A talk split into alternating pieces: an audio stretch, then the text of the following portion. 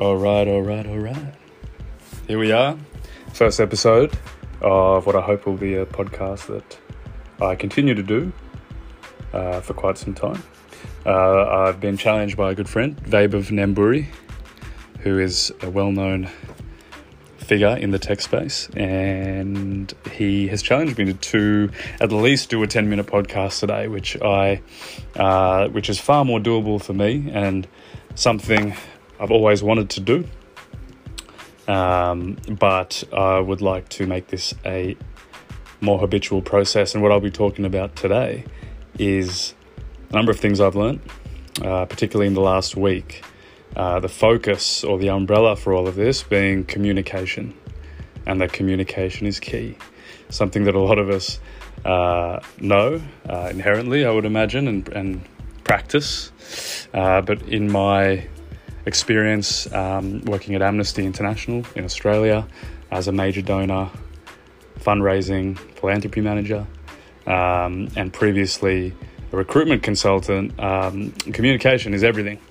And it's certainly uh, the difference between um, persuasion, uh, having a positive outcome for all, um, and then things falling flat and not going the way that either party wants them to go. It's very important, uh, not only professionally but personally, and I think that's um, a bit of a given. So, a few things that I wanted to reflect on from last week um, that I've bookmarked in my mind, um, and I've kept them. It was quite a busy week.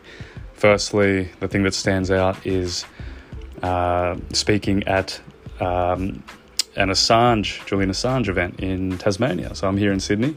Um, but with a few hours' notice, got called up. Uh, unfortunately, a colleague uh, was a little bit sick, and I, and I filled in. And this was organised by uh, a couple of senators, Andrew Wilkie, Peter Whish-Wilson, doing great work and have been for a while uh, on raising awareness of uh, the treatment of Julian Assange, the double standards, the implications it has for all of us, not only in Australia but around the world. And I've been doing the same through Amnesty um, in my own capacity with, with other passionate people and, and uh, working together to try and achieve the same end and, and hopefully stop him being extradited. Um, verdict being January 4th next year. So we're doing whatever we can between now and then. And uh, linking back to communication, uh, I realised how important it was doing this talk. It was quite a full house. Uh, was over Zoom, so I couldn't really see how many people were there at the time, but did did hear and, and see afterwards.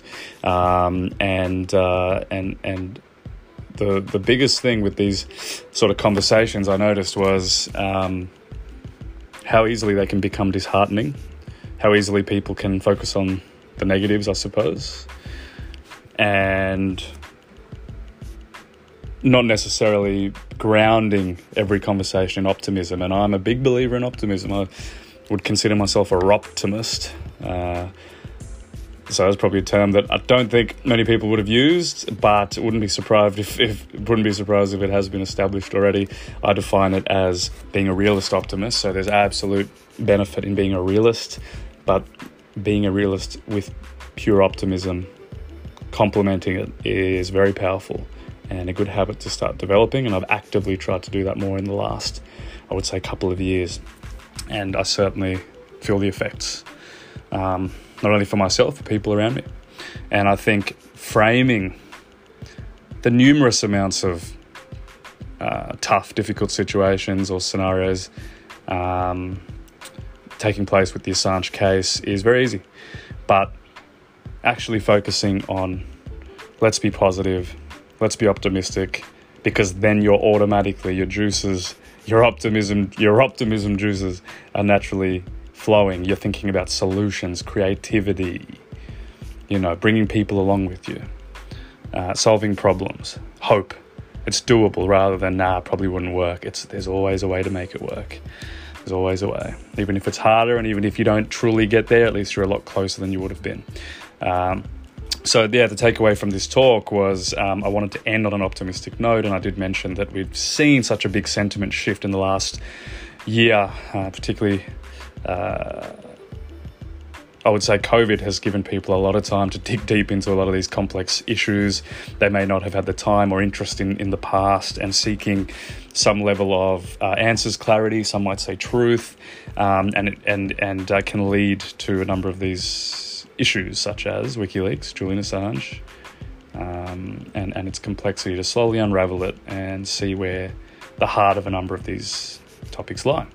Uh, so, a big takeaway is communication is key, and optimism, positivity uh, is extremely powerful if you can group them together and ground your message in that. Ground your message in that. How have things gone better? You know, per- perception is everything more than communication. Perception is everything um, at the same time. So, if you, uh, you know, glass half full, glass half empty, if you can focus on it being half full, um, you compound that over years and you'll see the difference um, than if you took the other route. So, grounding in optimism, here's what we've achieved, here's what we have to do, action points at the end, here's what everyone here today can do. Talk to people around you, not just people that agree with you. Talk to your polit- to your MPs, call them up. Marginal seats, practicality, positivity. It's doable. Let's do it. Uh, it's very easy. Negativity can seep into a crowd, into a group of people, uh, and have its way. Very similar to a, to a virus, uh, in my observations, personal experience and observations. So um, I will drill this in one more time: optimism, positivity, or optimism. Uh, in your message when you communicate. Second example from last week about why communication is key. Thinkers is a side project, a startup um, that I'm working on with a number of people related to news media and context in media, um, helping people to find uh, clarity and answers in media by considering the context. Who is telling me this? What's being left out? Uh, was this a sample message um, or quote from a much lar- larger quote where I'm uh, being cherry where it's being cherry picked and I'm being fed a certain slant? Uh, what is the slant of this organization? You know, uh, now these are all cues um, that we're in building. Uh, also, what did it, the opposing side to what I'm thinking about report on this today? Give me the context, and then I'll make my mind up. I won't just take what's been presented to me. Very important life skill leads back to critical thinking, and all of this is being put together by myself and four others uh, in a team. We welcomed a CIO, I suppose is the term. We haven't really locked down terms for or titles just yet. I don't think we even need them. It's more of internal clarity, but um, very experienced developer on board uh, as of last week. And uh, so the five of us are looking to create a Chrome extension which is nearly live. We've got some interest already on a very early stage beta, I would say, and added some more features. And this would be a drop down click uh, when you read a news article, and this context should then be provided. We are also building a social media app, social news app with context built in and chat functionality, which I will probably talk more about because it's taking up a lot of my day. Uh, uh, and uh, and that will be a lot clearer in terms of the roadmap, which we are mapping out currently. So, communication in this instance, uh, communication is key because it is the most important and first part of every process, is what I learned this week. Um, we are a tight team. We're all on the same page in many ways. There are still gaps, and um, there are ways that certain members in the team feel that um, you know communication can be clearer. Communication can be there in every step of the way. Every meeting, for example, that's taking place. Not everyone has to attend, but transparency is still very important. This is the meeting taking place. Come in and join if you're interested. Um, and I realized how important that was. I think I, you know, I, from a practical sense, I thought, you know, there's five people. Maybe we break off in groups of two or three, uh, and we discuss things that we want to sort out in our own way, um, and just take them, run with them, get them done, then bring them back. And I figured that was for me the go out there, make it happen. Also, personal motto, which I should probably make a, um, an episode later, is my personal motto is dream big, get shit done. So and I'm toying between saying make it happen at the end or putting them together. I don't really know, but that kind of sums up the mentality, I suppose, for now. Um, and I try and take that with whatever I'm doing, um, and, and, it seems to drive uh, more output, and and and um, and obviously that's always being evaluated and honed to optimize and be better in, in, in what I'm doing. So, it's, again, for me, it's grounded in optimism, uh, and optimism, and dream big, get shit done, make it happen. So, that's generally the attitude I took to this startup. Um, I've worked on a couple other projects in the past, um, and communication is key. And I've played a I would say, somewhat of a lead organizational role, uh, role um, a motivational role, um, and a very resourceful role of getting shit done wherever it needs to be done, stepping in wherever needed and required. Um, and so, with that in mind, uh, in terms of keep making sure everyone's on board, there was a bit of improvement um, personally that I that I that I needed to uh, take on board. Didn't even consider until it was mentioned, not just for me, um, but others uh, and it was I was very grateful that it was addressed. While it's a little bit uncomfortable initially, I was very grateful it was addressed because it, just makes everybody so much stronger afterwards. You're all on the same page, and these are tips that you know um, always come when you don't expect them, or perhaps you don't even look for them and you learn them through doing. Um, and uh, and so yeah, there was a bit more clarity, I suppose, in the importance of communicating what's going on in a business. Let's say from a from an exec perspective or a lead organization, whatever you want to call it, perspective.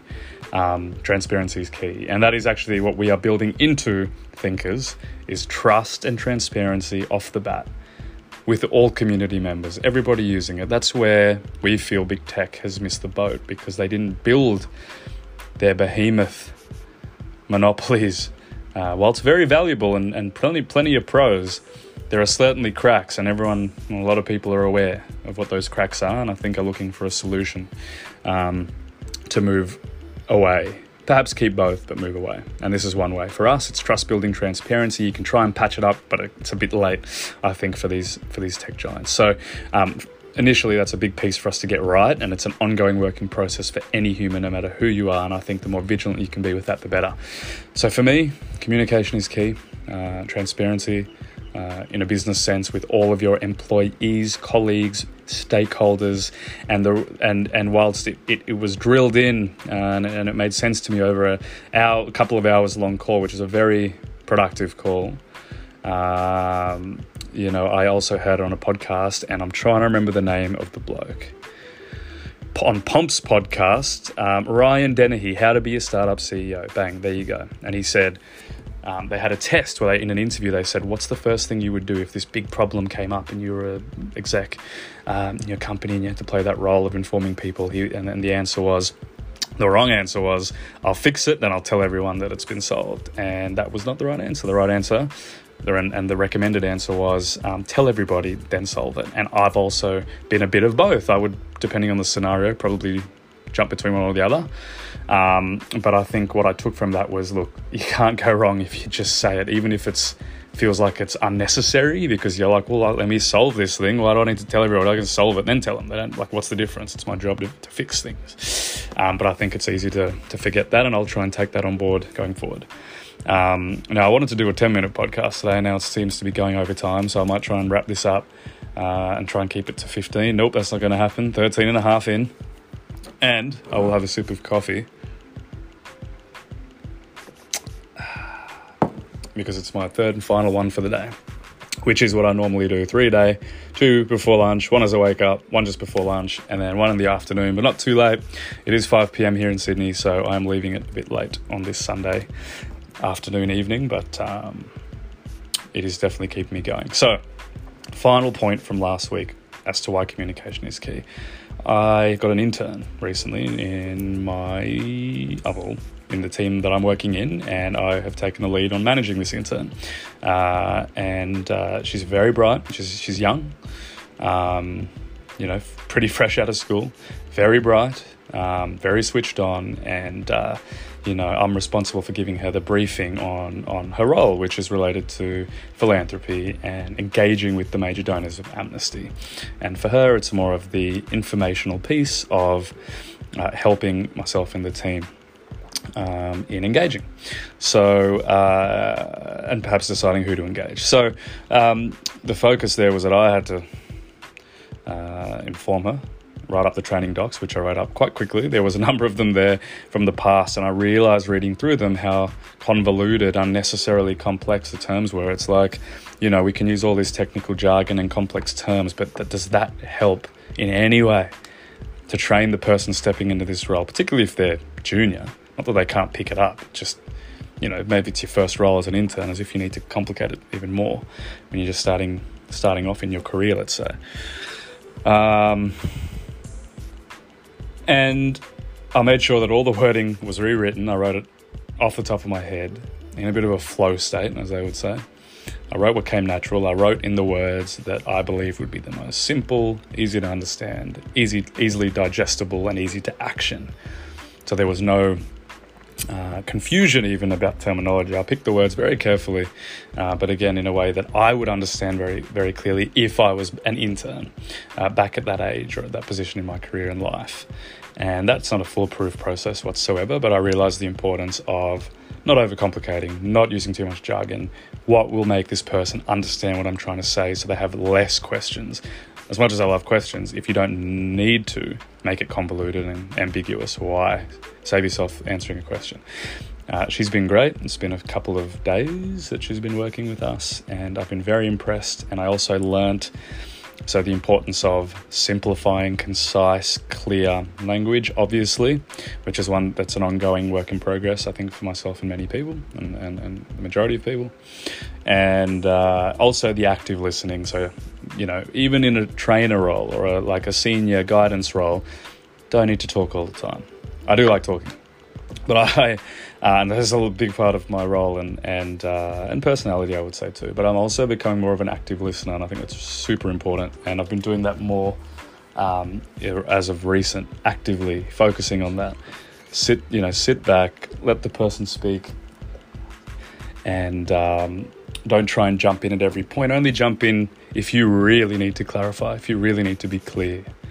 You don't need to fill space. You don't need to unnecessarily talk. And so sitting back and being as active as possible in listening uh, allows the other people to say a lot more than they normally would, I've noticed, than when I would just sort of dominate the conversation or talk 60% of the time. I try and keep it less. And I don't know what the stats are. I know some people say talk 20%, but I don't think I've done that in a while.